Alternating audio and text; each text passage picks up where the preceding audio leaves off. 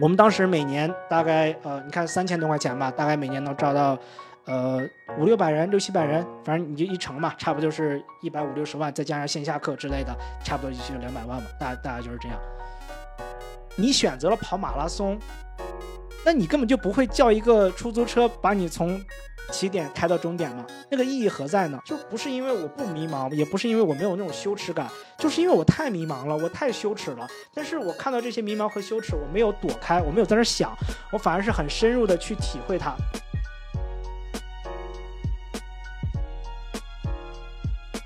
Hello，欢迎大家来到我们这一期的逆行人生，我是林安。然后我们这一期的嘉宾是去年认识的一个新朋友，他现在全家一家四口都在清迈这边生活，也是一个不上班的人啊，而且应该是不上班很多年了。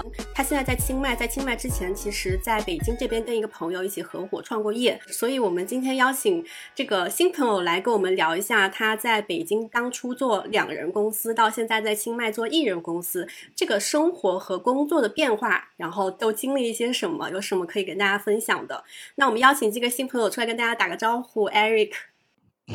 萨瓦迪 Club，大家好，我是张海璐 Eric。呃，如果用一个标签来形容我，就是一位英文博主吧。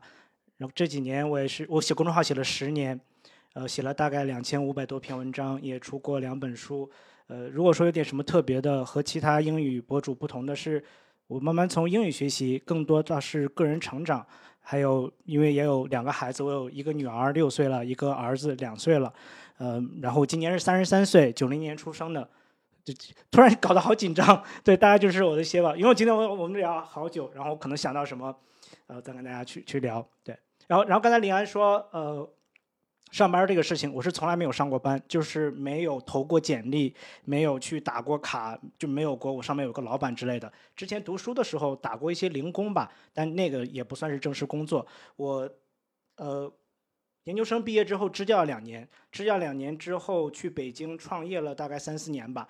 然后我的女儿呃要到这边来读书，到清迈这边读书，所以就算是从两人公司变成一个一人公司。我们到清迈大概三年了。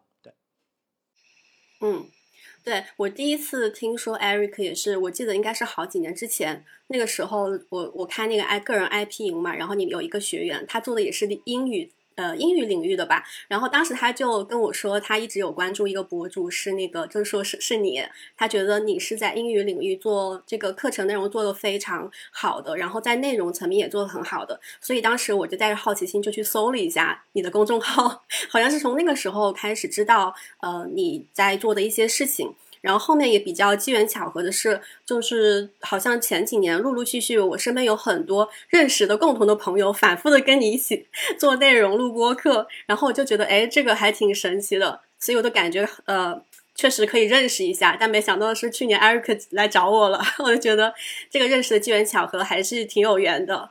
等一下我们可能也会聊到这一点，这就是做艺人公司，我觉得需要面对的一些事情。我不想自己活在自己的。那个小圈子里面，我要让自己多往去走一走。然后我自己也特别感兴趣的是你在做的事情，就不上班，我可以工作，工作和上班它不是一回事儿。尤其是我的很多读者，他关注我的时候，可能是在读高中，可能是在读大学，他现在早就进入职场了。那我想，经过这几年，大家都会有一些想做更多事情的想法。那你说让我怎么做的？其实我觉得我的人生很多经历不是。特别就其实也没法去复制那种吧，因为我觉得各个方面来讲就稍微是有些特别。但我想，呃，你这么多年去观察这些自由职业者，不自己也是一个自由职业者，那我想你肯定有一套这个东西能够帮到更多人。呃，这也是我之前为什么会关注你，为什么会主动联系你，呃，一个原因吧。然后上一次那个呃，艾瑞克联系我之后，我有在系统性的去找一些你之前跟别人录的播客，然后我去听了听了几期。我们可以先跟大家简单的介绍一下，就是你在现在这个阶段的上一个阶段，你大概是一个什么样的状态？去清迈之前吧。去清迈之前，我们在北京，大概是一六呃一七年一八年那个时候吧。那个时候我也不知道做什么，但是我觉得我不能在我们老家是在呃黑龙江省。大庆，我觉得那个地方就文化呀各个方面它差点意思啊，然后我们就去了去了北京。那时候我女儿刚刚出生，然后到北京之后我就想着自己去创业，然后其实也没想清楚，正好那时候有一个朋友，呃，也是之前在网上认识的，他从一个公司出来，他很擅长英文写作，我说那咱们两个要不一起创业吧？我们就开始创业。创业的时候也不知道做什么，那我们就想，我们做自己擅长的事情。比如我很喜欢读英文书，我之前也一直做那种，就网上那种读书群啊，一个人一一两百块钱那种。然后他做写作，他做一些线下工作坊，所以我们两个就成立了一个公司，叫线下级英语。那我们的定位是做一个非常小众的课程，那面向的是英语水平已经很高。比如说，我那么很多学生他的雅思可以到八点五分，他自己本身就是大学英语老师。我们吸引这个群体，我们觉得英语学到这个地步，你应该不再需要考试这些，但是你还想提升，你发现自己学习很孤独，那我们给你提供这么一个社群，给你提供高质量的内容，让你不只是学英语，更重要是用英语，或者说通过英语去提升你的思辨的能力，提升做事的能力。所以当时我们就是这样一个定位，我们做了。四年吧，其实我有点记不清了。就是你知道，过对于好久没做的事情，你就我不是那种活在过去的人，对。但是整体来说，我们当时的模式就确定了这个模式。然后我们做的就是线上课和线下课，主要是线上有一个社群，大概是三千多块钱吧一个人。然后线下课的话，我们之前呃，反正一年线下课差不多能有个。三四十万，总之我们当时就两个人，还有一个实习生，或者有时候多点是两个实习生这样，所以我称之是两人公司哈。嗯，然后我们两个人营收一年两百多万吧，大家一分，大家就一百多万，我觉得就就很好啊。就你知道，就那个时候我二十七八岁，然后我就觉得哇，就就就就已经很满意了。对，而且而且我每年都可以这样。就疫情期间对我们没有影响，反而是疫情大家觉得说 OK，我现在可能。没法去上班啊之类的，那我就提升英语吧，反而是对我们是有是有利的。所以，就是当时就是幸运，也不是受李佳琦影响才这么说哈，就是真的就是感觉很幸运，很幸运。就是那个时候恰好是有这么一个红利也好，呃，恰好是我们选择了这么一个人群也好，然后当时也是自己一直积累这个写公众号啊、写文章、线上线下活动也做，那个时候也是见各种人，跟各种人去聊，也都也是挺折腾的。然后现在回想起来，就是很幸运，在可能是这几年，我们还能做自己想做的事情，而且还还站着把钱给挣了。对，嗯嗯，虽然那个你一直说很幸运哈，但是我我知道，其实你前面也有提也有提到，你做了十，你在这个之前写了十年的公众号，所以其实，在疫情期间，包括你跟那个朋友合伙做两人公司，能有这样的一个成绩，肯定也离不开你之前的这多这么之前很多年的一些积累。嗯，所以你大概是一毕业之后就开始一直在写公众号是吗？我是二零一四年四月份开始写公众号，所以到明年四月份再过半年嘛，就正好是十年。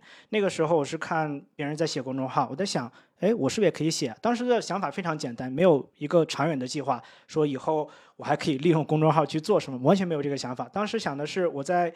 美国读 TESOL 就是教怎么教英语。那我想着，我想通过这种记录方式给自己写一个教材。比如大家以后想学星座，那这个教材上很难有星座这个话题。那你回复一个公公众号的关键词，你就可以看到我当年写的文章，里面可以学词汇，有我收集的视频，然后可以练听力啊，然后还有我我收集到的一些一些东西。那时候在，因为我在纽约读书，呃，在比如吃个什么东西，我就会拍一张照。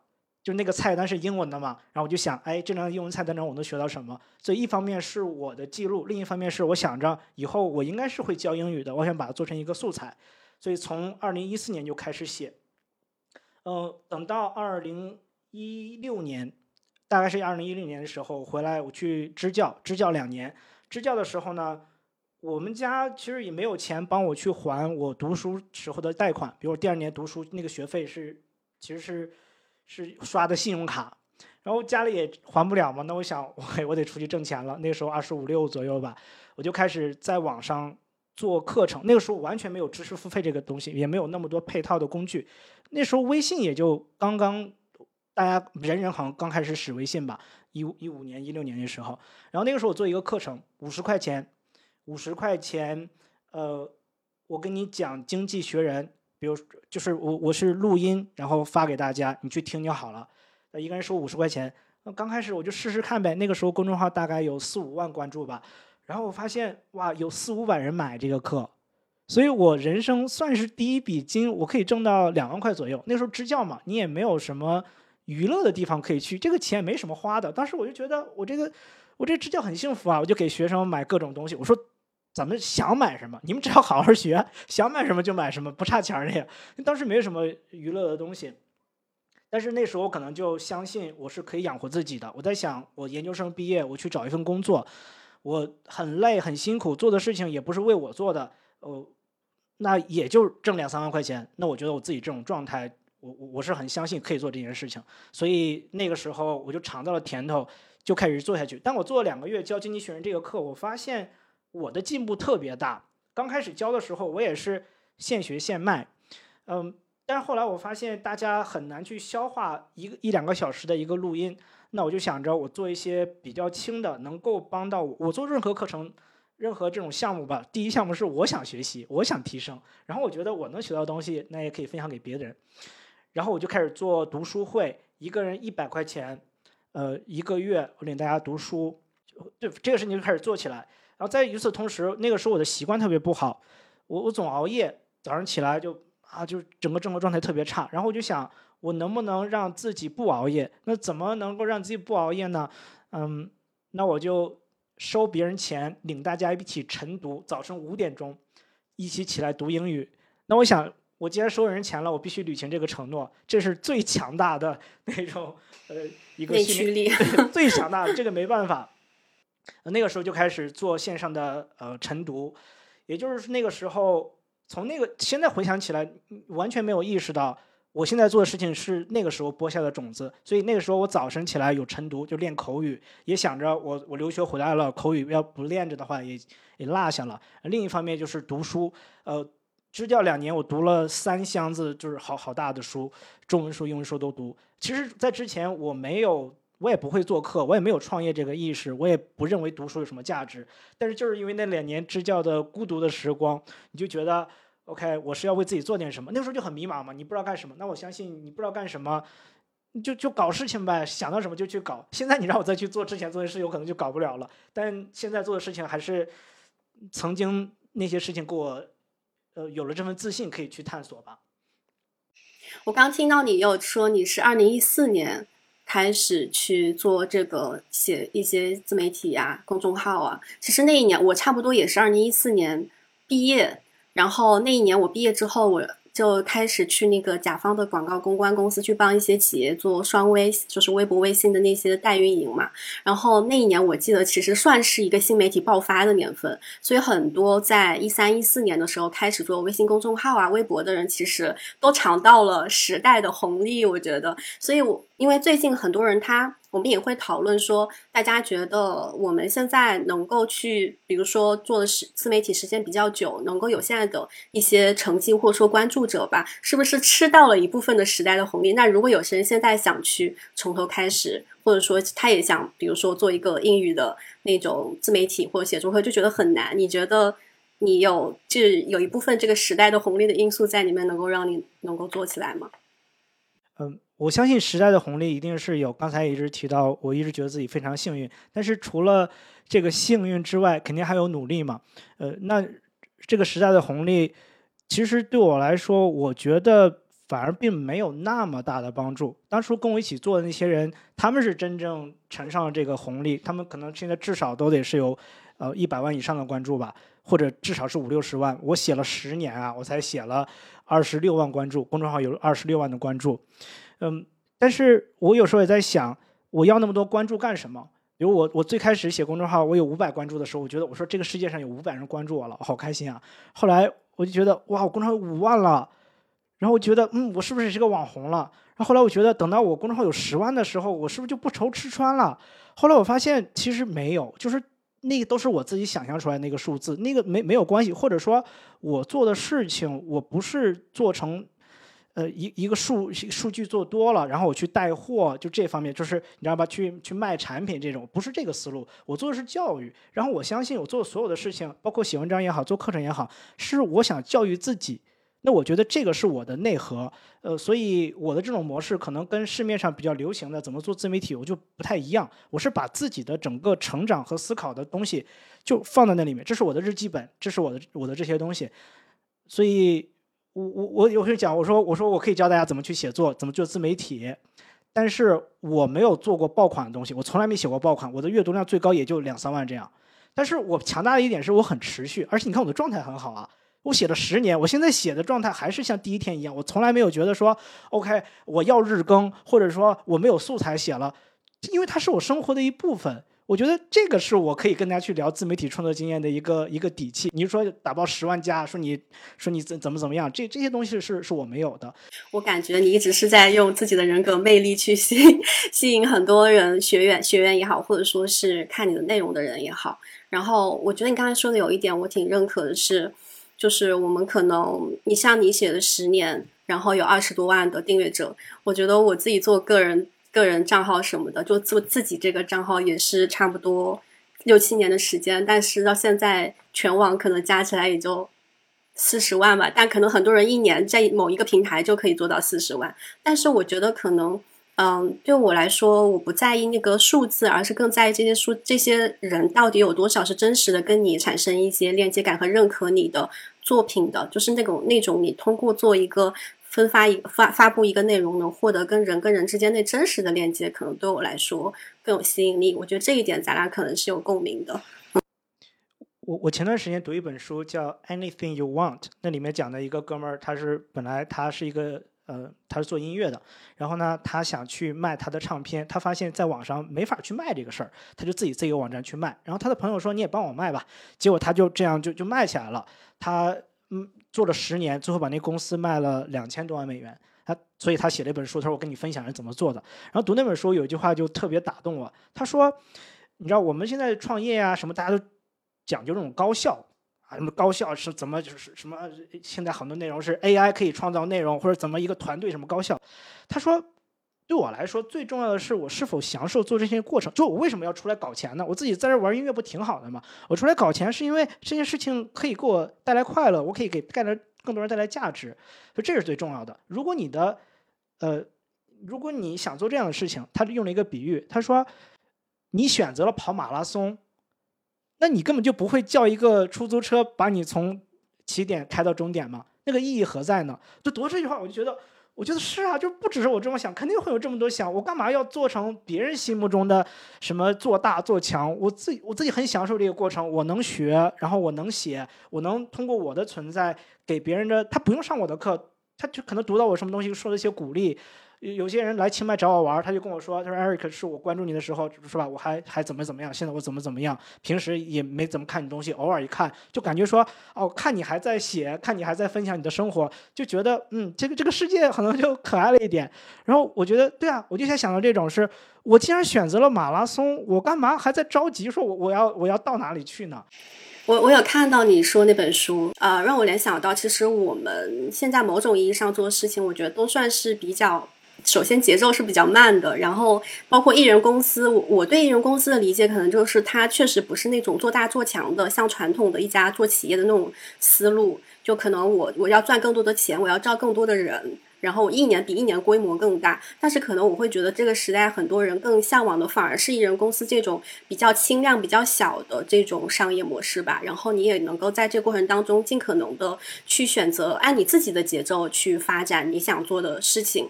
对，所以你现在算是艺人公司的模式嘛？那现在的这个阶段大概是什么样一个状态呢？我做的，我现在做的所有的事情，呃，所有所有的事情，全都是我一个人在做，就是就是任何任何任何一件事都这样。然后之前我有个学生，呃，他加我微信，然后他说他要报名我的课程之类的，然后我就跟他说嘛，我说这课啊，你什么你也别着急，怎么样？跟他聊了两句，然后他说哇。好感动啊！我没有想到是你亲自回我，我心想我的课程我回你，这不正常吗？他说我以为是个助教之类的，我说没有，我说所有东西都是我一个人在做的。然后大家会觉得说，呃，你这是不是太辛苦了？其实没有，因为之前有刚才两人创业的那个经验，我就知道我自己的能量在哪里。说白了，我们很多时候觉得累，不是因为事情多，而是因为做那个事情是你不想做的。比如对我来说，我喜欢做有创意性的工作。你让我去写文章啊，你让我去设计课程，你让我讲课，我我太喜欢了。就是你，我我我觉得以后啊，哪怕我我有几个亿了，我还是喜欢讲课，我还是要跟大家上直播课，要跟大家这样这样亲自去教，那是我的快乐源泉。然后讲完课之后，我就发现哇，我要去读书，我要去学习，我要去。我跟大家说过的话，比如鼓励大家去做做什么尝试啊，我要去做，就是那个能量是我的一个核心的一个来源，呃，所以我在在做艺人公司的时候，我已经规划好了，呃，我哪些东西是我喜欢，哪些是我不喜欢的，我喜欢的东西我就多去做，我不喜欢的我就尽量减少它，我觉得这是一个大的一个策略。那在我心目中的一个艺人公司，呃，其实很多时候也不是你故意选择艺人，也怎么说呢？就是我我心目中艺人公司是。更什么事情它是更自由的？比如说对我来说，我跟别人打交道，去交代一件事情，去这种合作，很多时候对我来说是很低效的，就就很低效。那这个低效的事情还不如我自己去做呢。另外是，呃，你自己明确自己的那个目标就好了。比如说我的目标很简单，我一年我两个孩子在这边，我一年如果我们差不多能花三四十万，OK，一年我能挣到三四十万，我再把基本的保险钱给交上。可能我每年基本是没有钱的，我其实以前挺能赚钱，但是银行卡里没有什么余额，我也不知道花哪去了，就是这种花钱的意识就就就特别差，没有这种理财意识，也可能是就从小你知道，因为没没有这种比较这种心理，就就太多，可能就不太会存钱之类的。就今年吧，才算是心里有点存钱的意思，想着哎，我有两个孩子了，然后是不是要准备一笔钱给他们以后呃，是不是就是什么需要啊？嗯。我好像说有点偏哈，就是讲这个艺人公司。对我想，艺人公司主要是你确定自己的欲望，你确定自己想干什么，你自己喜欢什么，不喜欢什么。我觉得这个这个就好了。嗯。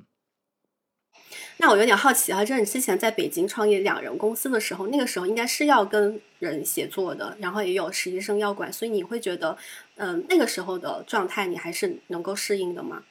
之前两，你就如果说两人公司跟一人公司有什么区别？我觉得最大一个区别是我跟 Justin 我们两个人嘛，我们是两个独立的系统，我们性格什么也很不一样，但是我们要做的事情，比如价值观吧，或者一些教学理念是高度一致的，但是我们性格做事方式不一样，那我就会发现我们两个在一起就会有很多的碰撞，这种碰撞特别好。比如我脑子很活，我想东西想得很快，但是他就很稳，他能够让把我的很多想法去落地去实现。然后我自己感受到，现在回想起来，我们两个那时候创业的时候，他是更加的敢干，就是比如说他是有有那种野心的人，就比如说他说我们在这个领域我们要去做，我们就是要做最好的，我们就是中国这种最好的英语，就是在这个范围之内，我们就是最好的。我心想就是还行吧，就是就即使我是的话，我也就觉得。就是咱没必要去争个第一、第二，没我我没有想赢谁，我是那种虽然我有花臂啊，我看着很凶的样子，但实际上我是一个有点与世无争那种感觉，我觉得都行啊，你喜欢就好，就是无所谓，跟我没什么关系，你过你的，我过我的。但我觉得 Justin 身上，他现在已经全职打德州扑克，所以你想想，他是一个有点竞技的那种心理，这一点就是他会带这个公司往前冲，比如比如，然后呢，他说 OK，我们要做这个事情，我说好嘞。那我就给他设计一个课，然后我说我我心里会觉得我说你觉得行吗？他说我们肯定行，就是这种在士气上，在这个方向上，是一加一大于二，就绝对是大于二，或者说至少是大于十。那我这也是我从那个那上面学到的。我自己现在，比如我自己去做，我可以活得很舒服很舒服。但我知道不行，我得去向外走，我得去学跟我不一样的东西，我得去时不时找人聊聊天。这为什么做播客嘛？做播客我会找到一些。当年 我我跟 Justin 我们俩一起创业那种碰撞那种感觉，我不需要谁是对的谁是错的谁是好的谁是坏的，这个东西都不重要了，重要的是就是你你要让自己去跟这个世界一一直是是保持这种这种运作的。明年我就很想回国，我要做线下活动做线下课，我我我我这是我最想做的事情。对，如果再加上一点说两人公司跟一人公司的。对我来说启发吧。我们当时两个人创业的时候，那时候我我刚才提到我女儿还小嘛，刚刚出生。我现在回头看，我错过了她一到三岁的这个成长。虽然我们也是天天在家，但是那个时候呢，晚上回家，早晨去公司，就感觉没有那个时间去陪伴孩子。当然那时候孩子他也不太需要我的陪伴，他那么小，连话都不会说。结果到这边之后，不是又有呃二胎了嘛，有一个儿子，我就突然就想。我好想跟孩子们一起玩啊。对，就是特别想这个，就是这个重点在于，我很想做一个，不是做一个好爸爸，就是我就想跟孩子们一起成长。我觉得很多事情我都可以之后再去做。呃，我这两天呃还在想，我说呢，你看我现在依然在保持阅读，依然在做事情，我依然在在反正一直在做事情嘛。他可能做的也不是说多好或者怎么样，但是不重要。如果等到我孩子大一点，比如五年。五年、十年之后，我真的在想去做什么？我觉得我肯定会做好的，因为我这方面有这个积累了。只是现在我一想到我为什么不拍视频啦，为什么不做这个不做那个？那我的时间去哪儿了？我的时间，第一，我跟我老婆我们两个要去咖啡馆啊，我我要陪孩子呀。我希望把我的时间放在这里。这个工作对我来说，我一年能有挣个几十万，能去给家里也真的是养家糊口，我真的就很满足。我们的欲望，以前年轻的时候还喜欢。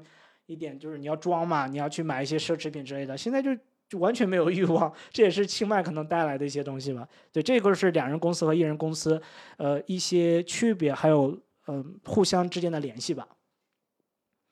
啊，哎，那你前面有说到你跟当时跟那个 Justin 做两人公司合作的时候，你们俩是非常不一样的嘛？就他很有野心，你可能是呃可可以算是比较佛嘛的 那种状态，嗯。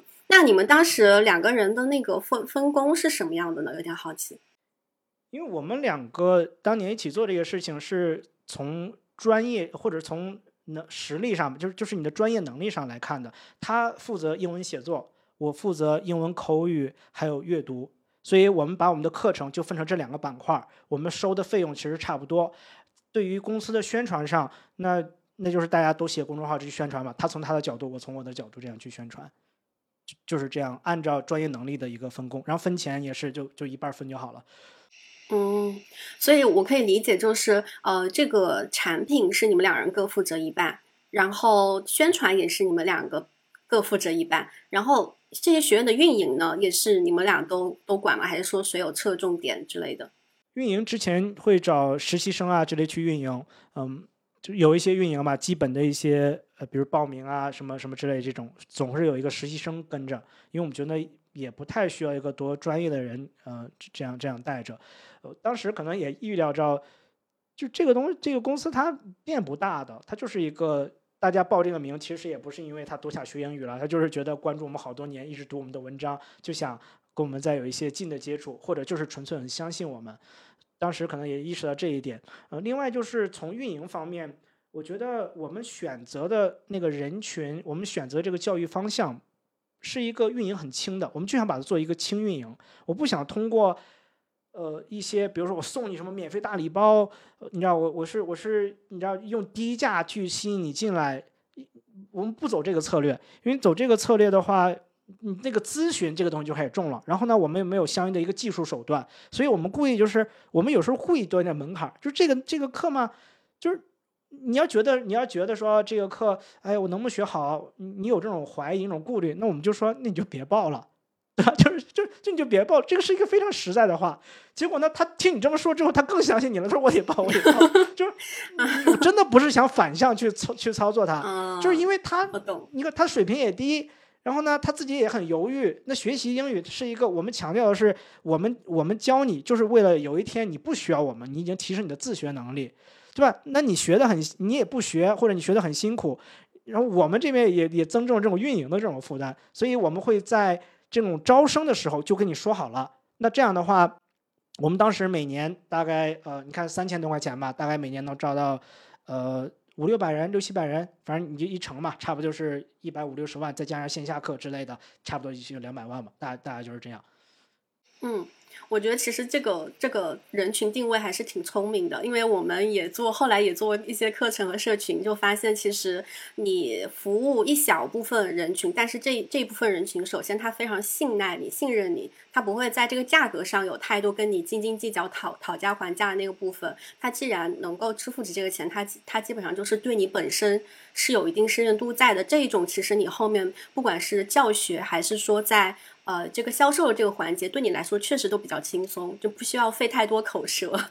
这个我觉得还是挺聪明的一个选择的。嗯，那我觉得听下来，其实你们当时这个应该运营的还是挺顺利的呀。就是后来为什么做三十年之后不做了呢？呃，就一直做的都很好，真的一直做的都很好。我我们每年都，而且收入也很好啊。呃，每天做的事情相比来说也也算是比较轻松一些。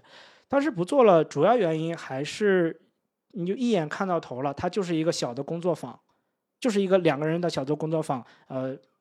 用用比较流行的话，就是算是一个网红老师，没那么没那么网红特质的网红老师。我们一直在输入一些比较有点难的这种学习内容，我们自己做的课程也是有点难的，觉得这是市面上没有的。但是你做了一年，做两年，做了三年，做了四年，你发现有些问题是解决不了的，呃，有些问题比它更深。然后我们也发现这个东西你你做不大。我们之前也想过说，我们可以培训老师，然后让老师再去做课，这样。发现可能也是我们自己没有那个能力，也是也是觉得，也是我之前跟你聊过，我觉得你做做这事情是，他是在种一棵树一样，慢慢慢慢这样，你要很相信他，然后你要一直在去给他浇水之类的。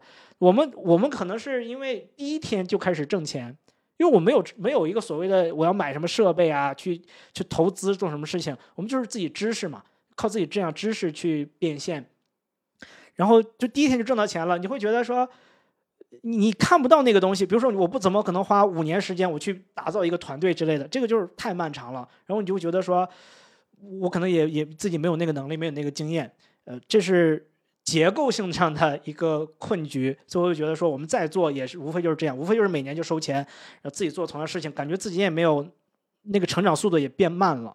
另外一个是我女儿那时候三岁多了嘛，她要读书。她在北京读书，我们肯定上不起嘛。我们在北京都是租房子，呃，那就觉得可以去哪呢？正好那时候在网上读到一篇文章，他说到清迈有这种国际学校。我之前来清迈旅行过，但清迈也没有什么印象，就觉得就是一个大农村嘛。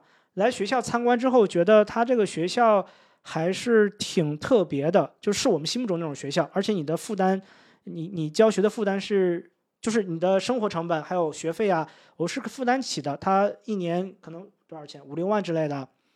读读这个幼儿园，读这个小学嘛。然后我们在这边租个房子，就五六千块钱，可以住得很舒服。我们家再找个小保姆帮打扫一下卫生，一个月才才两千多块钱。你就觉得就我干嘛在北京呢？对吧？我可以可以过这样生活，我干嘛在北京呢？呃，既然我来到清迈之后呢？呃，就觉得我跟 Justin 也不是那么朝夕相处，呃，他也是打算去加拿大。我觉得这种物理上不在一起，创业这种远程的，还是就刚才说少了那种交流。你既然少了那种交流，那还不如还不如自己做呢，对吧？就那种感觉。所以我们就是自己做了，是非常和平的这种分手。对。那我听下来，其实你们这三四年来，在这个公司的呃盈利上以及它的招生上，一直是没有遇到瓶颈期的，是吗？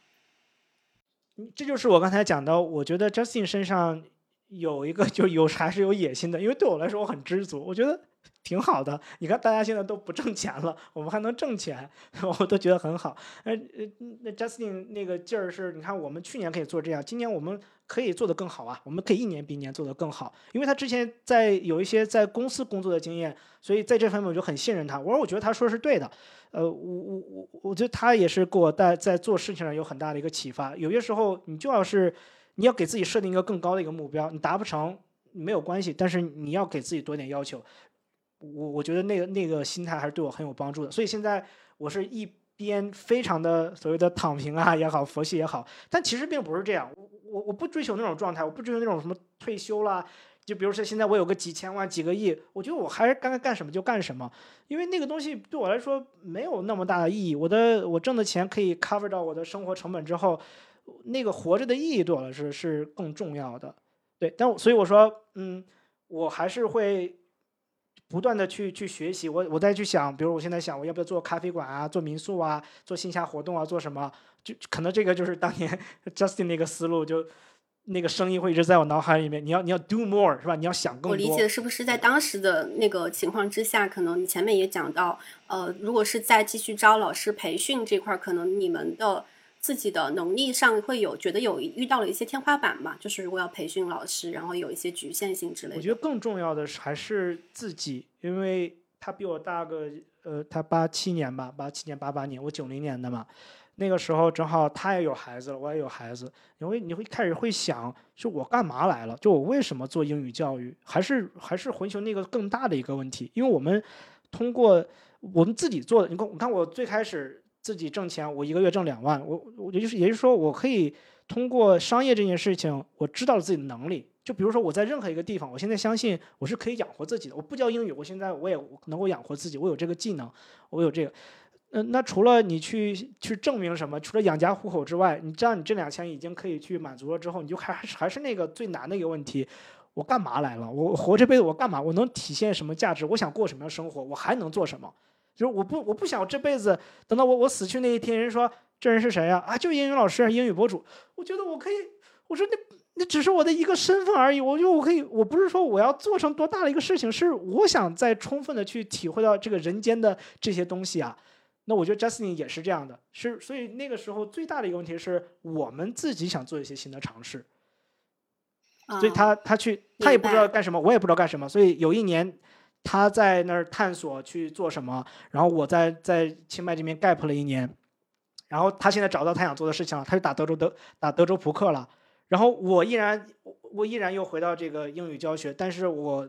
现在虽然做的事情表面看起来很像，但是我自己那个理念发生了一个变化。因为以前我想的是教英语、学英语，现在更多是教学英语只是一种方式，更多是你你你怎么去思考，怎么去做事，就是就是那个个人成长，呃，这个是更重要的。所以我想在为什么我对你做的事情感兴趣，就是在这一环，我觉得很多事情是相通的。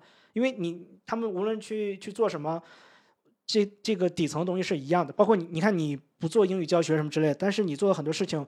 我会懂，因为我是从学英语这上面学会的这些东西。嗯嗯，我们大概明白了。其实我我听下来，我感觉可能第一就是我们做首先教育这件事情，因为你教你们做了很多年的教育，到现在也在做教育，可能会开始思考教育的本质是什么吧。就我虽然不是老师，我不是老师出身的，对，但是我因为去年开始做了那个 IP 营，然后也教了几期的学生，然后我也开始。从这些教学的经验当中观察，什么样的人是真的能够就是影响到他，他真的能在结束之后有一些成绩。我会发现很多时候好像，呃，跟这个学学员他自己本身的。比如说知识的吸收啊，什么那些东西无关，更多的我觉得是一些，就是一部分是天赋，一部分是心理卡点上的东西。我就会有时候就会想，那他出了成绩跟我有多大关系？他没出成绩跟我又有多大关系？就会思考教育的本质到底是什么？就是这种感觉。我越来越想，我以前觉得大家学英语，OK，那就是学英语，用学英语解决学英语的问题嘛。现在我发现不是这样，你真的想解决学英语的问题，尤其是英语已经还不错了。已经过了那个那新手村，你想再去提升，那英语是英语对我来说，为什么我一直在学英语？英语对我来说，它是我的一个修行的一个工具。我能从英语上面得到很多自我觉察，包括我的很多自信，是我通过学英语这学来的。比如说有一个东西我不会，这个我就读不懂啊，一本书我就读不懂，那我就读下去，读完了，然后我在读另一本的时候，我发现我进步了一点，就这样一点一点，我就培养了我那种那种韧劲儿。所有的我这些品质，都是我从做好一件事身上。这样学会的，那我想大家学不好英语，不是他学不好英语，或者说我我以前说过一个比较狠的话，我说你英语学不好，你不是英语学不好，你可能其他地方也没做做好到哪里去。你你在英语这上面面展现的焦虑，展现的这种说，哎，我就不会啊，这种自我暗示，哎，我就是学不好，我从小就没学好。那我想你有这种自我的暗示，你你在学英语这方面比较不自信，那我想他也暴露了你在做其他事情上的。可能一些你没察觉的地方，这是我想说这句话的本质。我觉得所有事情都是一致的，对吧？你不可能说做这件事情就无比的自信，做那件事情就特别的不自信。那我就想，OK，我想去教好英语，那就不能去通过教英语，教英语是只是一个幌子而已。更重要的是。嗯，你从什么心理学呀，从这种批判性思考，从这个角度去教英语，反而是能解决些问题。所以我今年会领大家读了很多关于个人成长的书。之前有有一我们读一篇，读一本书，然后就是分享嘛，说当我们面临自己的这种羞耻感的时候，是吧？我们可以怎么做？当时我就讲嘛，我说我大概给你讲个故事，我说。我说，你看我这种什么很自信或者怎么样，就不是因为我不迷茫，也不是因为我没有那种羞耻感，就是因为我太迷茫了，我太羞耻了。但是我看到这些迷茫和羞耻，我没有躲开，我没有在那想，我反而是很深入的去体会它，特别难受。然后所以我就写下来嘛，我把我那种感受都写下来，都记录下来。我经过这么一遭，你会发现所有东西都成了一个力量。然后我就讲了几个具体的日，具体的几个例子，比如网上别人说我什么，然后就给人拉黑了。拉黑完之后，其实我不是很爽，你知道吧？你拉黑一个人很难受的，你会觉得说，哇，我为什么拉黑他，对吧？我为什么我做的我是一个老师啊，我就是在去想去传播一些东西，结果我是那个恶人，是吧？人家也没有什么，就你开始为别人找补了，人家也没有没说什么嘛，你干嘛发那么大脾气啊？怎么样啊？你看看你就你这样还当老师呢？就你这样还当别人的爸爸妈妈呢？你知道吧？自己那个戏就多起来了，你知道？哎，对，但是你看我现在能跟你这么讲，我能把这件事情写下来，我甚至在课上我可以随便去讲，反而。反而这个东西它不会包得到我。你越是不聊这个事情，你越是说，哎呀，没关系，拉黑就拉黑吧。我自己是过不去这一关的，我没有办法，就是说我不去想或者怎么样。我觉得那是对我来说是一种思考上的懒惰。然后我想说，就那堂课，就大家就是，就是就是大家说哇，好感动啊，怎么样？然后我那时候发现，哦，大家需要这个东西。如果是在线下的话，大家可以讲讲自己的故事，大家通过阅读啊跟自己发生联系，我还是很相信这个力量的。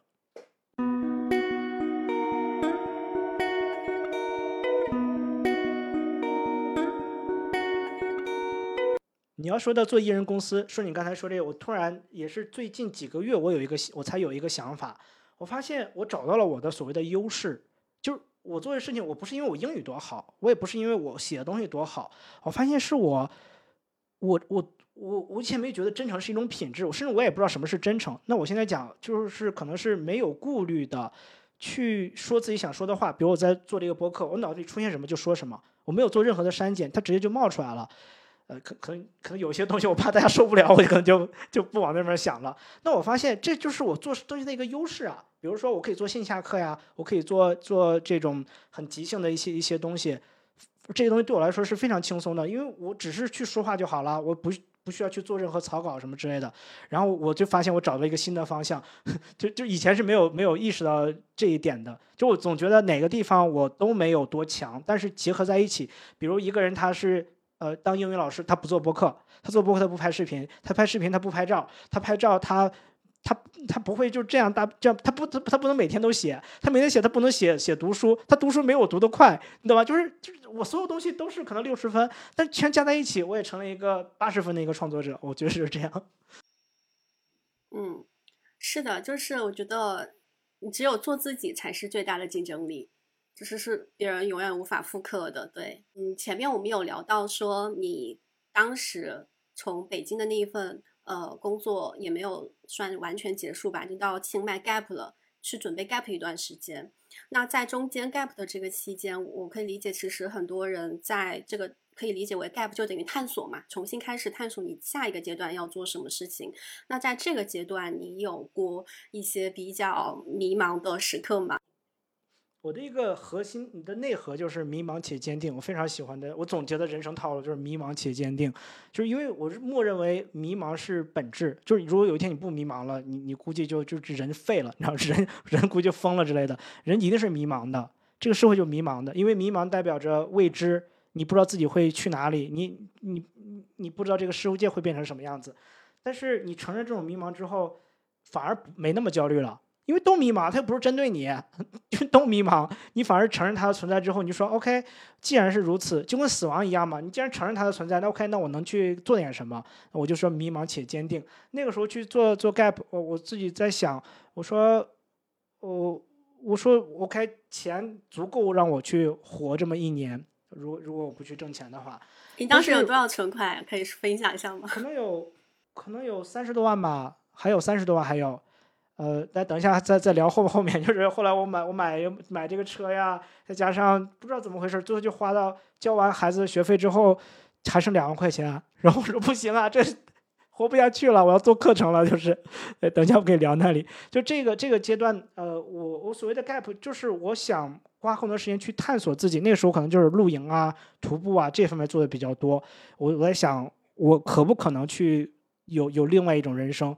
可能从一个英语博主到一个户外博主之类的，但是那个时候有一件事情我没有停，就是读书拍视频。那个时候我做了一个计划，叫二零二二年读一百本英文书。嗯，但是后来就失败了嘛，我只读了可能，其实我读了，我读书没有问题，我一年英文书，我已经不去计算那个数据。你说能不能？很多人网上就说啊，一年说母语人士一年也读不了一百本。我要能的话，我一个月我我一个月平均读个十几本是没有任何问题的，因为我是吃这个饭的，我是靠它活着的，对吧？这是一个专业的一个技能。但是当时碰到一个困难，就是拍视频，因为我要把一本书，我是不是读完了很快啊？我写成笔记也很快，但是我想在镜头面前这样去呈现它，我不只是要把我的说法给读稿这样读出来，我还要不看稿，我还有这种表演能力，知道？还要还想要手写一个稿，因为我想做都做了，要把它去做好。所以那个时候我就学习怎么剪辑、怎么拍、怎么布光啊，什么什么这些东西，就快速去学习。就这个是我很很喜欢的地方，很享受的地方。呃，我我不喜欢的地方就是我我也意识到了，我不喜欢那种。不是创意性的工作，就比如说剪视频这件事情，加字幕、改这个字幕，有一个字儿写不对吧，我自己还特别难受。我总觉得说啊，这我怎么这么不负责任呢？这个字幕都没打对，我还就我这样还教英语呢，我自己会内心有那个评判的声音。呃，所以通过一个在户外运动，加上这样的做，我以为我喜欢做的事情，我更加察觉到我擅长什么，我不擅长什么，我喜欢什么，不喜欢什么。就是有些事情是你 OK，我喜欢它；有些东西是。我我他可以给我挣钱，有些事情是我又喜欢又能挣钱，所以最后还是决定去教英语嘛。因为我再想一想，这是我目前我最擅长，也是给我带来能给我带来收益，也是我我就是特别喜欢的一件事情。对，就是呃，我记得上次我听听亚军的那个播客你们也有说到说，其实你到清迈的第一年就不工作，就是每天都在各种玩儿，然后是就就开始决定重新教英语，是到一看你那个银行卡，哎，只剩。一两万块钱了是吧？然后就想不行，要开始养家糊口了。这有时候就是因为我我刚才一直提到，我好像对钱的态度是，我总觉得只要是你要付出了足够的呃时间和努力，养家糊口是没有问题的。你想挣多一点，那你就再辛苦一点，那你就能提供更高的价值就好嘛。那个时候没钱了，没钱了，我就想做个课程。我做东西很快的，我那时候突然想。我的目标很简单嘛，通过我的专业技能去挣钱，OK。然后那时候我就做了一个项目，叫五十五天读五十五本书，但是读的很薄那个书，读的是一套儿童的书。那我的卖点，我先脑中想好了卖点，就是首先我自己会这样学习，就是我会读一些很儿童的东西，比如说美国可能五五六年级小孩读的东西。我觉得我们可以，呃，在这些文本上去去学一些口语，去学一些比较就是真正的英语嘛。反而是我们现在读的东西。什么什么读这个英文报刊？我也教英文报刊，只是你从一个实用的角度来看，你中文报刊都不看的，你多少年都不看报了，你还读什么英文报刊？你为了学英语而去读那报刊，呃，现在在我看来是不一定是那样做。总之，我就找到了一个产品，算是我我第二天就写一篇文章，然后一个人好像卖四百块钱吧，平台会抽我八十块钱，算是我一次能收三百多块钱，我就呃有四百，差不多有四百多人买，反正入账有十几万。然后我觉得，哎，好嘞，我今年可以，今年可以没问题了。然后当时就觉得说，我还是要去做事情的。然后做什么？就做了今年这个社群，二零二三，这个我叫它英语学习实验室。就为什么叫这个名字啊？就是我在想，我怎么学习？我也这也是 Gap 给我带来的一个启发。就是我学习，我不会说一年、明年一年，我每个月学什么，我知道，我是不知道的。我有什么兴趣，我有个什么主题，我就学它。比如这个月我就喜欢咖啡，那我去研究咖啡；下个月我喜欢徒步，我就去徒步这种嘛。所以我叫它实验室，其实是偷个懒，也是比较狡猾的一面，就是开盲盒一样。每个月学什么不知道，那你要相信我，你相信我的交付，你信任我这个人，那那你就来加入吧。结果就很很幸运啊！当时我觉得，我觉得如果能有个，那算吧，我这个课卖两两千多块钱，如果能有一百个人。我觉得我在江湖上这么长时间，一百多人应该是有了吧？啊，我我我自己去做，然后我觉得一百多人至少是我们这一年啊学费啊生活是是可以搞定了。结果有有差不多四百人，啊然后我觉得哇，我就很开心啊！所以今年我挣了我挣了八十多万，我一个人做，然后我觉得哎，我一个人可以一个人能挣八十多万，然后工作时间也很好啊。对我，因为对我来说。工作和生活它没有一个明确的一个分界，比如说读书这件事情，它可以是工作时间，也可以是我的就是自己的一个娱乐时间。然后我就觉得我每天就是白天呃早上去咖啡馆，然后下午看看书、看看剧，偶尔写就是写写文章，晚上一个月直播那么个呃十五天，我觉得很好啊。我就我就觉得就是，所以我就想就是，我就跟我的学生一直说，我说大家有什么需要我的，请告诉我，请告诉我，因为我觉得我一定要把这些人。就是对他们对我的这种信任，我就要把他们去服务好。当然了，呃，这也是艺人做事情，你有很多局限性，有有些东西，就是确实是你预料不到吧？因因为你是做一个新的项目嘛，但是你要去承担。比如说我有些决策，我说大家加个什么群，结果过两天，我觉得这个群里面人说话，我说好，那这群我自己都装没看见那种，就很打脸一次的这样。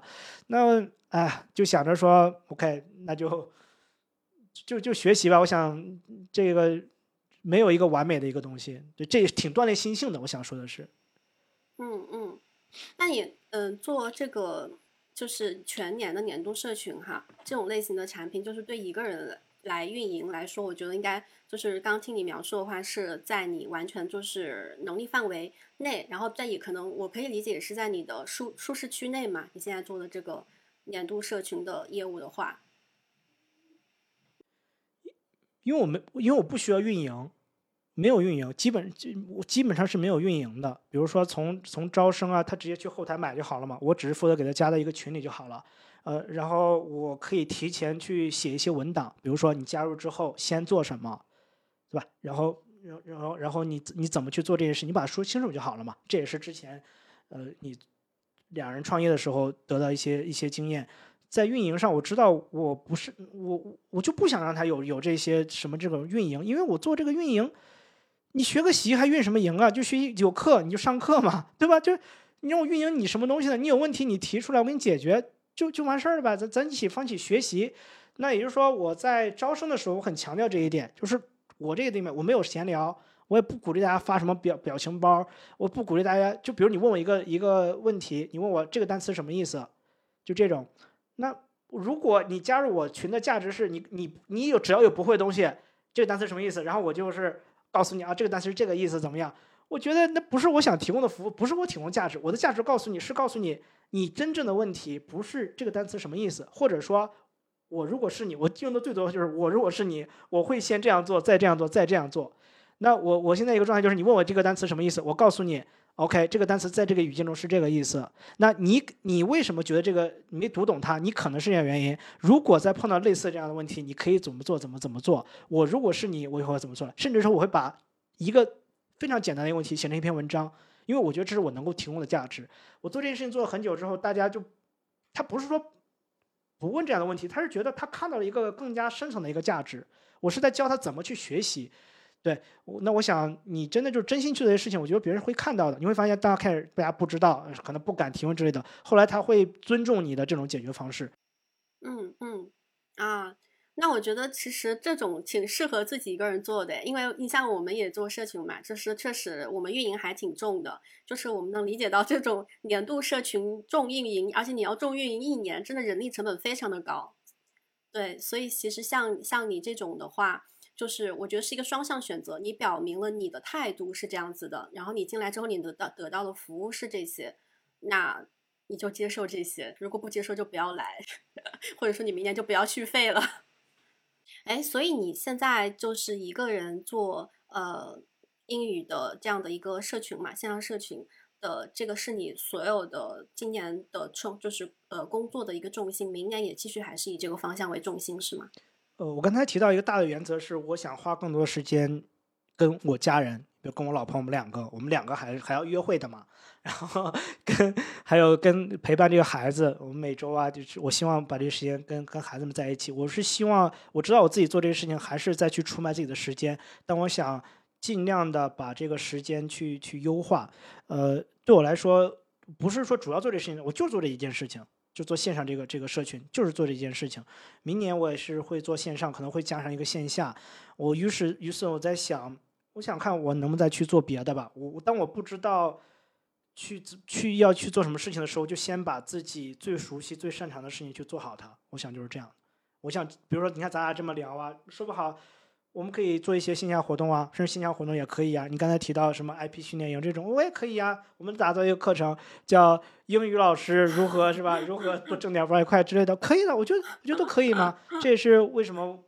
为什么我要去多看点什么东西？我不只是你看，我之前给过你，你发过信息之类的。我这两天我就突然想到了谁，我说哎，好久没跟谁聊，或者说我就想认识这个人，我给他发发信息。有的人根本是不理我的，我不理我很正常啊，人家干嘛理我呀？那那就是没缘分呗。有的人理我，理我了之后大家聊一聊，可能是也就聊聊天儿，没一起做事情。那说不好就有人做事情了呗。那这也是我就我做我能做的，还是那个大的原则。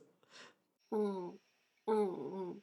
哎，那你觉得就是从上一份工作的那个创业的经历当中，有什么嗯东西是你能够吸取到，对你之后现在以及将来要做的事情有很大的帮助和影响的吗？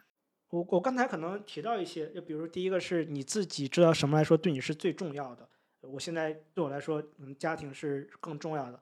第二是，呃。真的不是以钱为驱动。当你发现你想把挣钱做到第一位的时候，你满脑子都是什么数据，都是如何让人给你付费那些东西，反而是你没那么在乎钱，没那么在乎钱，钱真的就来了。我就想这个它不是一个玄学，而是当你没这么在乎钱的时候，你会更在乎我自己能够提供什么价值，我自己喜欢什么东西。我一直很相信，如果你对一个事情特别感兴趣，比如说你做的，呃，什么只工作不上班。虽然是一个一个口号哈，但我想你内心是有那个那个那个光的那个声音，就是你体会到这个东西。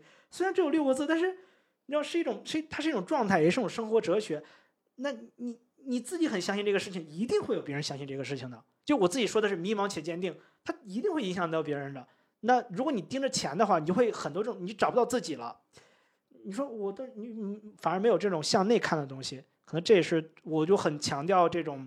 要自我觉察，这个东西是是最重要的，嗯，然后另外就是，就是呃很多事情吧，你如你一直没有做，可能就是因为你不想做它，那就直接给它划掉就好了。要做就就立刻去做，就别别给自己立一个说，啊，就我我们也可以试试这个试那个，想到了立刻就去试。你只要是一天没试，两天没试，这个东西它会它会变成一个很很很消耗你的一个能量。比如说，哎，我我经常会说，我说我要开个咖啡馆，我要开个民宿。心想，心想，以我的执行力，我早开去了，早做去了。那为啥没做？那就是因为，就是因为，其实你内心还是不想。如果想的话，我现在店都已经找好了，对吧？以我的这个这个执行力、做事的能力，那就是因为，你就顺着他去找去找。哦，其实你不是，其实你不是说想开什么店想关店，而是因为你觉得。你自己现在做这个事情，只有是不是太单一了、太垂直了？你会，你是对未未来的一种焦虑。你再深想下去，你会看到这一层，然后你就可能活到当下，而不是活到未来了。所以可能就是这几点吧，是我，呃，也不能说是从第一份那个创业工作学到，就是就是这么这么多年我自己做，呃，出来做事情悟到了几点吧。对你说最后那一点，我还挺有共鸣的，因为我其实有的时候。也是挺爱拖延的 很多事情，然后也是有非常多的计划和想法，也非经常有脑子里面今天蹦出来一个点子，明天蹦出来一个点子，写备忘录里面写满了。但是后来会发现有些事情就是一直拖着不去做，有些事情可能你想到马上就去做了。后来我也想过，为什么有些事情我会拖延那么长时间不去做，还在这个中间去反复的自我消耗，觉得哎呀我怎么能这样哈，flag 已经立了，为什么还没有执行？但是后来想，可能就是因为这件事情对你来说当下没有那么重要吧，你可能也没有那么想去做那件事情，那就暂时放下就好了，对，就不要自我消耗了，对对对，嗯。哎，那你的上一份经历里面有有踩过坑吗？我听下来，我觉得你上一份经历很顺利，好像没有踩过什么坑。上次那个创业，你你要是有坑的话，其实之前你提过，差不差不多提过提过一嘴，就是怎么去管理一个团队。比如说实习生也好，你你你去招聘什么也好，我是没有这个这个 sense 的。比如说我我分不清朋友还有。比如说是员工这个界限，我总会觉得就是大家朋友嘛，啊，就都无所谓。其实你是没有一个规章制度是那样的。然后做事情，我以前会觉得说，就是大家一起做这个事儿嘛。然后呢，那我就即使是周六哈，我说哎怎么怎么样，我就问人家一句什么事儿。然后我说你怎么不回我信息啊？但是他也不会跟我说，他他也我是察觉不到的，因为我觉得大家一起做事儿啊，大家朋友嘛，对不对？我我都没有察觉到说他心里会想。我周六我不想谈任何工作的事情，我都没这个意识的。然后后来我才明白，就是这个不是啊，我挣的钱是他的几十倍，你知道吗？他干嘛？他他心的，他肯定有他的想法，对吧？所以我干嘛想那么多？就是你给人钱给够了，待遇好了，然后是吧？带人家有成长，他一定会就他自己就会成长了。就是你别别总总想着说什么朋友啊，什么从这个角度，就是我是觉得我很不会带人，不会沟通。就你也不知道自己，其实说白了是我自己不知道自己的需求是什么。因为我自己做事情啊，你要说一个挑战是我自己做事情是那种，比如我现在要做一个课程，我只是有一个非常模糊的一个想法，然后我，嗯，我你给我拿一张纸，我想想想想，啪，这事成了。也就是说，我不知道我要去哪里，我是开始去做的时候，我才知道这种东西去哪里。那如果我跟，比如我跟一个实习生，我跟他交代，我说这事儿啊，你你你，你看你这么做，如果什么呀，你就可以那么做，如果那么做，让他充分发挥他的主观能动性。然后，然后我发现他其实是做不到的，他做不到，我又很着急。我说，你看这个事情这么做，这么做，然后不就做成了吗？啊，他又很委屈，就然后那时候一一度我就很自我怀疑，我说，我说我是真是一个特别差的一个领导。那我就说，OK，你别做了。很多时候我跟那个实习生什么，有时候就发脾气，我就说，我说你别做了，好吧？你你别做，两天了，你没有做完，你看着我做，半个小时之后我交给你，好吗？就真的大家就这么语气，超级，我现在回想就是太讨厌了。而且而且是我的问题啊，是我没说清楚啊，是我的问题。但是你意识不到这些，到现在我可能还自己还有点，还有点。但是后来那就充分沟通嘛，就是就是呃，做人上是没有问题，只是到做事儿上，我那那种那个劲儿就就起来了。可能那时候也也也意识不到。现在我自己就会觉得还是有个声音，就是我不太会带带团队。我想我想如果再跟别人合作之类的，那我负责你让我做我做的事情就好了，其他事情别让我管。别让我别让我去 别让我去做那个事情就好。对，其实我我觉得很多内容创作者可能都会面临类似的一些困境或困扰吧。因为我我会发现很多做，比如说像我，我觉得我也是做内容出身的嘛，就本来就是一个嗯喜欢擅擅长写东西的人，包括去想做创意方向的一些事情的人。那你让我把做创意和这种做内容的那种本来就是比较发散的思维运用到一些。管公司的管理上、运营上，包括公司的一些策略的制定上，可能我就会觉得，就是称那是另外一种思维，跟我之前的那个自己一个人做事情的思维完全不一样，就会非常的难受，转换不过来。那包括说，嗯，我自己知道我怎么样去写一篇内容是这样这样，可能很多时候是很多灵感堆积在一起，然后哎，突然之间迸发了，就是它没有规律可言。但是你要去让另外一个人复刻你的这个东西的时候。就是很难受，你可以给他一个 SOP，但是他教出来那个东西可能只有六十分，但不是你不是你满意的，你可能想要八十分。就是我觉得这可能是很多内容创作者做管理都会遇到的一些困境吧，我觉得挺挺真实的。我我所有的所有的文章，我我所有文章都是自己写。然后我们之前在群里很大一个运营，就是你要通知信息嘛，比如你写一个什么东西，然后那个时候都是。呃，实习生是他先写一个版本，然后我要给他改。我改完之后，然后我觉得以后碰到类似问题，你就这么写就好了。就这个东西就挺难的，尤其是文字上面这个这个这些沟通非常难。比如说一个细节，我现在还记得，你跟比如说跟同学沟通，呃，比如他现在加入你这个群了，然后你给他发一个信息，你再跟他说你好怎么怎么样，我觉得这个呢没有问题，但是太生分了。你和你还不如就直接跟他讲呢，或者说你好朋友，这个事干什么？就你看现在，就比如咱俩这种沟通，我说林安，呃，不是你好朋友，怎么怎么样？我还不如叫你这林安，你知道或者就是咱不称呼，就是你怎么样，是吧？我就这样，就或者是同学你好啊，怎么样？就是你好朋友，就就就那种他可能也去学习了，但是他只是学那个，就像你刚才讲的，他只是学这个表面这个样子，他没有说哦，其实你看对不同的人是不同的称谓的嘛。是这个，我觉得可能也是很多自己一个人。就是，特别是从内容创作转到艺人公司，有商业的部分结合起来，然后你可能将来想去稍微再更规模化一点，或者说有一个小团队之后，就这个中间不可预磨合的一部分就是，呃，首先我觉得内容创作者都会对这些细节很关注，但是，呃，你又很难把这些细节真的是复刻到每一个，你教正是教他们把这些细节都掌握到，所以你就是要么就是你自己去。假假装看不见，可接受接受可以，OK，那样也行。要么就是你就手把手的让他改，就这个要这样，这个要这样，那你自己又会很累。我觉得这可能就是，嗯，怎么说呢？有有什么解法吗？我觉得可能我没想到。你说这个让我想到，我我最我现在我有个朋友，他也是写做自媒体啊，你知道就是小咪嘛，刘小咪。我之之前他也帮在你那做过活动啊，已经在北京做那个。对对对。线下活动，然后他就是就是写文章，我有时候会给他一些反馈，因为他是很早就开始跟我一起去，就就他早他是我最早最早那个那个学生，然后也是一直跟我一直有合作，我们一直非常好的朋友，我就有时候跟他说啊，我说你这么写，呃，我说我说我给你指出一些细节，是我自己看到这句话，我可能会想到一些什么东西，那如果是我的话，我会做哪些调整，但我同时会告诉你。大多数人是感知不到这一点的。用户他不，别管你写成什么样了，他一眼就扫过去了，他不会这么想。那我觉得这个东西，我想说的是，是对自己的一个提升，是提升，是通过做事提升自己的敏感敏感度，这个是最重要的。嗯，其实你怎么写，不一定的，不一定你这么写就更好。人家那个有几个错别字，什么这个说话颠三倒四的，效果还可能比你这更好呢。那只是我觉得我们能够做的，因为因为自媒体也是一个。你不知道它会什么样，你不知道哪篇文章就火了，你不知道哪个东西就踩中了它这个算法。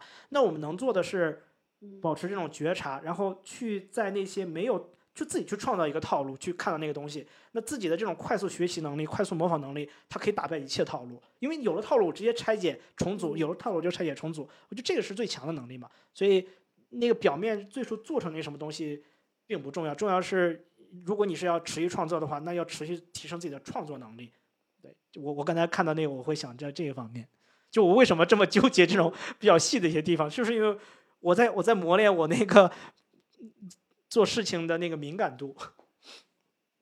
嗯，我觉得对自己对自己敏感，对自己的事情敏感，但对他人。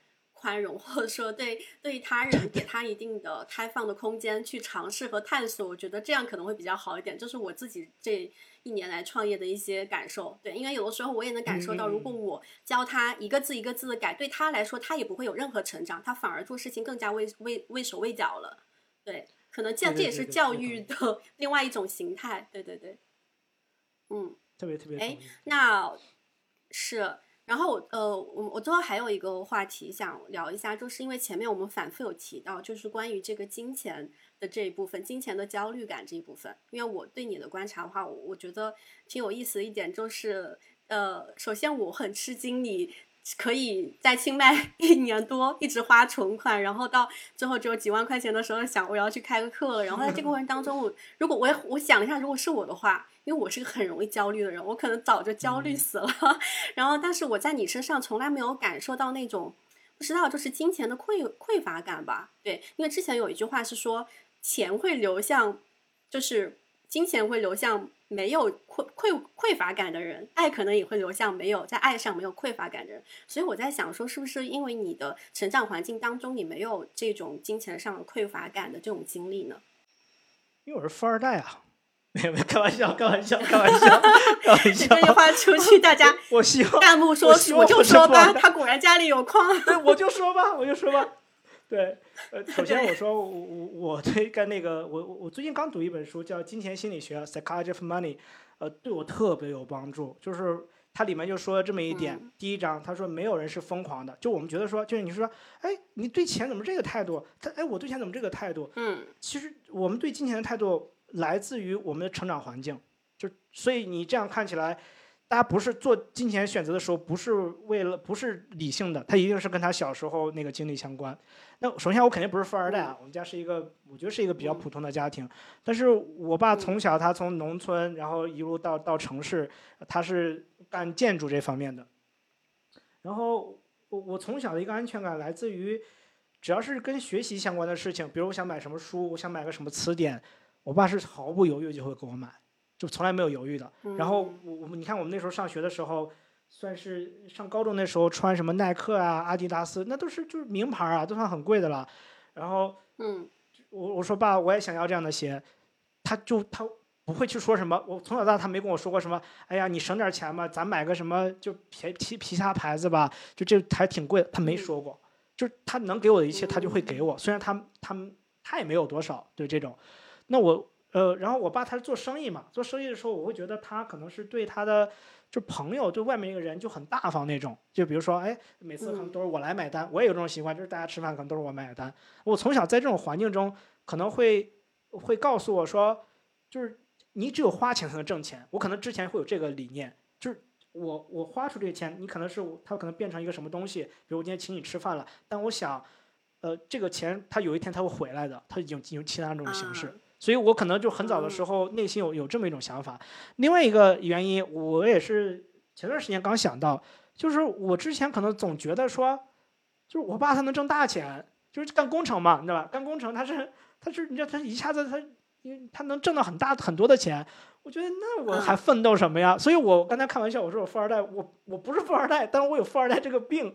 我总觉得说我不需要多努力，然后我就可以。那有一天我爸挣钱，我爸给我不就好了吗？后来这个 这个梦想就彻彻底底的，就是已经我才清醒过来，这个梦想就是不可能实现的，因为这这几年这个房地产啊这行业什么也不好嘛，他自己就是很都已经很难自保，他已经欠了很多钱。我现在能是我不替他还钱就不错了，你知道吧？就是，就我不替他还钱就不错，我不能指望他了。然后我才有那种如梦初醒的感觉，就我真的不是富二代，是吧？我我不能指望我爸怎么样了。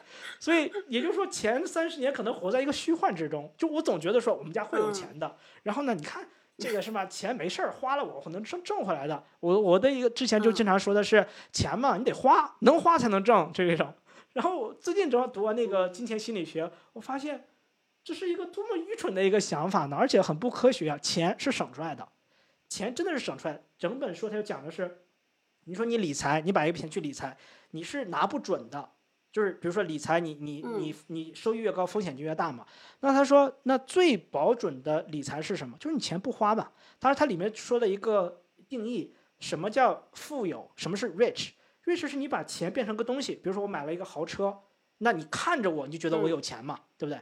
但是，财富 wealth，wealth 是说，我有这个钱，但我没买，没买，这意味着我我可以做我更想做的事情，我有更多的更多的这个这个自由度。就像我刚才提那个 gap year 一样，我是有那个钱，我才能能去 gap 呀。那这一年现在好像是哇，你这个花这一年，那一年我收获的东西太多了，感觉上个上个上个商学院那种感觉似的。你看现在年轻人，现在出现问题是在于年轻人二十多岁。正是该去随心所欲去探索的时候，他被这个东西给困住了，没办法，我必须先去工作，我没有足够的那个 flexibility，所以他从这个角度去解释什么是富有，什么是钱。然后我读完那本书到现在正好一个多月嘛，我基本是没花过钱，就除了正常的，就是就是家里的这种吃饭啊、这种去超市这种开支，就我发现我的欲望就低的不行了，就是就是我干嘛我要的东西都有了呀。就我该买，以前都是上完课，我每天上完课之后，我觉得我说哇，上课好辛苦呀，啊，给自己买个露营的杯子，给自己买个露营的，我这屋全都是露营的东西，我那 那个房间里面，现在我会去想，我干嘛要买它呢？我买给谁看呢？我是让让去显摆，我是让别人觉得我怎么样吗？那我需要这个东西吗？我已经不需要了。但是我但我我的一个最大感受是，这也可能是我，你必须得经历，我我大手大脚的花过钱，所以到现在我我是。我知道钱只能解决钱能解决的问题，而且我已经不需要去用用要去证明说，你看我多有钱，然后你去证明我一个什么？你看我穿的东西多贵啊？就就我就我很理解这个，因为我就是从小就装大的，尤其是东北人嘛，我从小就很好面子这种。我看到真正真正看到了自己，看到自己的欲望，理解了我跟金钱的关系。我我就就就很就这也是读书的力量，我很相信的，真的是读完那本书。你让我以前读，我可能就觉得什么玩意儿，我我才不听你的呢。现在就觉得，哎，说的对呀，感觉是这本书找到了我那种感觉。这是我们上个月做的那个主题，所以我对金钱的关系就是，其实我是一直活在一个虚幻之中，一种自我自欺欺人之中。到现在才算是 OK，我真的可以去好好去谈钱。然后我想去学一些理财啊。当我还没有掌握这个理财这个技能的时候，那我去去认识自己的欲望，然后能不花钱就不花呗。而且而且它里面强调这么一点。他说：“咱们省钱，不是说我为了什么省钱，比如说我为了攒钱，我买了一个什么车，买个房。他说这种省钱不是我说的省钱，我说省钱是我没有任何目的的省钱，我就是为了省钱。那这种省钱的目的是，就还是我最终能够能够降低，就就是我能对抗外来的一些风险，我能够有更多的自由度，我能做更多的一个选择。就就就他大概就是就那么说的，就对我还是挺受用的，也推荐大家去读一读那个中文版，前两个月刚出吧，叫《金钱心理学》。”就真的是对我感觉就是真的，我就感觉读那本书让我省了好多好多钱啊！我这一个月都没没花过那么，就纯不想花，就就不想花钱，就就真的是没有那个欲望。就是 以前我因为我们这边有周末集市嘛，我都属于那种去周末集市，我我就是就有有一个什么小小对呀，我就买个这个，买个小花，买个小草，也没多少钱，就可能二十泰铢，人民币四五块钱，我这个买呗。就现在啊，就是我会想，我不能因为它便宜我买它呀。对吧？我需要它吗？我真的需要它吗？就是你想一想之后，就就就不去买了。就这种自我觉察，就是特别开心，就跟我我学英语带来的那种快乐是一样的。他给我带来这种自我觉察，对，这这是我跟金钱的关系。挺有意思的，挺有意思的。对，因为因为我觉得我我我我可能觉得每个人的成长，从小时候那种成长环境，在一定程度上会决定他对金钱的一些呃看法，以及小时候有没有金钱上的一些匮乏感的感受，可能也会让他决定他长大之后在花钱上。是什么样的一种态度？我刚刚听完你说你爸对你的那个、那个、那个态度，我就理解为什么 你没有金钱上的匮乏感。对，因为像我小时候，可能我想要一个什么东西，我妈可能会说。哎呀，就是那个东西，当然他有时候也会尽量满足你。他满足你之前，他一定要唠叨几句，就是说那个东西挺贵的啊，怎么怎么样的，所以就会导致可能，哎，我长大之后，我可能要花个什么钱，我我也会想说，哎呀，那个东西是不是挺贵的，不没有必要这样子。就是我觉得成长环境对你的金钱观的树立还影响挺大的，嗯。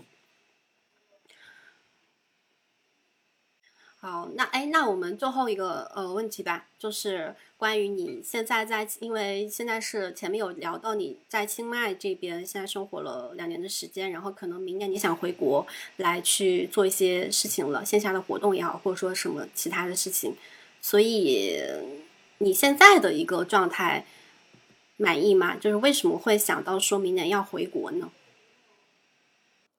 嗯，还还是提到。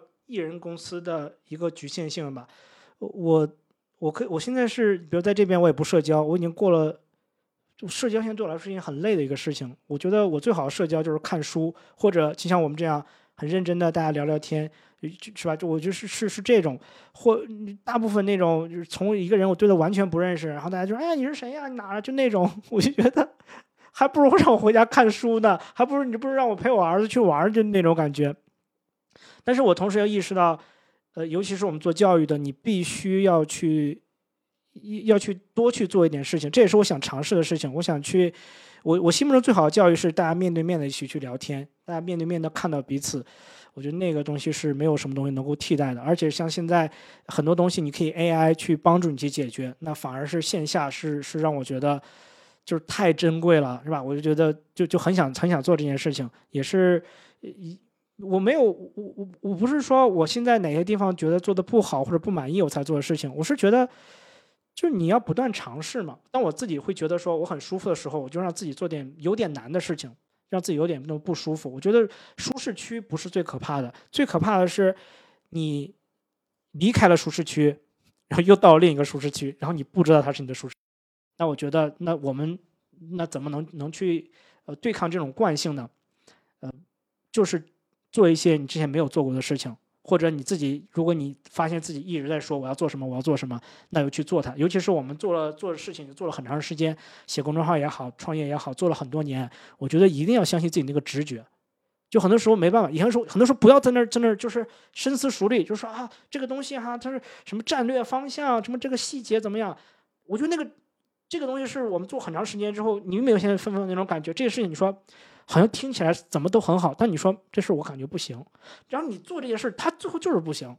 我觉得跟那个他就那个很很难说这一点。我觉得也不是玄学啊，就是因为很多时候我们觉察不到自己内心那个最真实那个声音。那我发现我自己脑袋有这个声音，是说我真的很想跟我的读者们啊去，因为我明年正好是十年嘛，十年啊，我天呐，人生有几个十年呢？我就特别真的是想去见见我这些读者们。我明年打算。如果时间充裕的话，我想做一个自驾，从南走到北什么这种，然后到什么那种城市，大家就找什么咖啡馆，可能每次一个城市可能就一个人也 OK，没有关系，没有关系，就是我就想去做这件事情，我想，我想做这件事情本身就是，就是我就就是就是意义，我不是，当然如果说我通过这件事这个事情，然后呢，我可以认识到更多人。然后就顺便我可以去挣更多钱啊，不可以吗？我我今比如说我去一个北去一个北京，我可在北京约读者们一起见个面啊，聊聊天这种。然后我可以在北京接着接着再找个场地去做个课程嘛，做个英语课程或者做一个什么什么样的课程，那我我可以去做嘛？我想我想去试一试。那呃，你自己掌握好那个成本，自己有那个预期就好了呗。因为我自己一直也在鼓励我的学生嘛，我说你看以前不写作吧，你试一试行吧？你试一试，我没说你一定要做这件事情。我说你以前没这样做这件事情，试一试行吧？啊，那我呢？我我多长时间没去试一个新的事情呢？如果不这么做的话，会觉得自己特别虚伪。我就对，我就我就觉得自己不配去去做我现在在做的事情。嗯，挺好啊！欢迎明年到国内来开你的就什么循环，从南走到北的 见面会。最后就是也非常感谢今天 Eric 跟我们聊了这么多，从做一人公司、两人公司到很多教学、教育方面的各种心得体会，当中有很多有共鸣的地方。那可能也还有很多可能我们的听众也会对，也许对其他的话题感兴趣哈，比如说清迈的生活呀，对吧？还有就是啊，拖家带口过这种跨国在异地这种。呃，所谓的数字游民的生活是什么样的感受？那如果有机会的话，我们下次可以再聊一聊生活层面的一些话题。嗯，再聊就得付费了，是吧？再聊再聊就得付费。可以可以，我我也很很，对我我也要后面我要也要找你，也想找你聊一聊嘛。对我觉得就是可以呀。嗯，很很好。我我觉得你做的事情是我我有时候上次我找你，我就想说的是。我感觉你是另一个世界的我，就是如果可能我我不做这个事情，可能会有可能是在做你做这种事情。我我相信它它的意义的。我觉得我们本质在做同样的事情。也谢谢你的邀请，谢谢能听到这个播客的同学们。你看我就开始同学们、听众们、听众们、大家们，对对对。好，那我们今天这一期节目先暂时就到这里了，下期再见。谢谢大家的聆听，拜拜。萨瓦迪卡。